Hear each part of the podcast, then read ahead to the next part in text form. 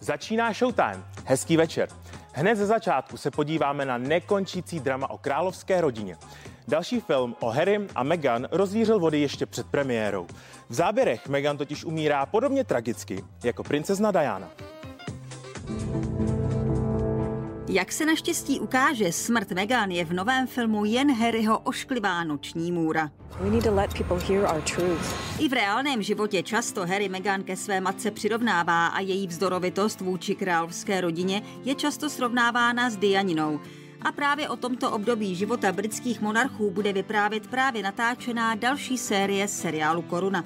Princeznu Dianu si zahraje Elizabeth Debicki a zatímco tady byl výběr herečky více než podařený, v případě prince Charlesa se to už povedlo méně.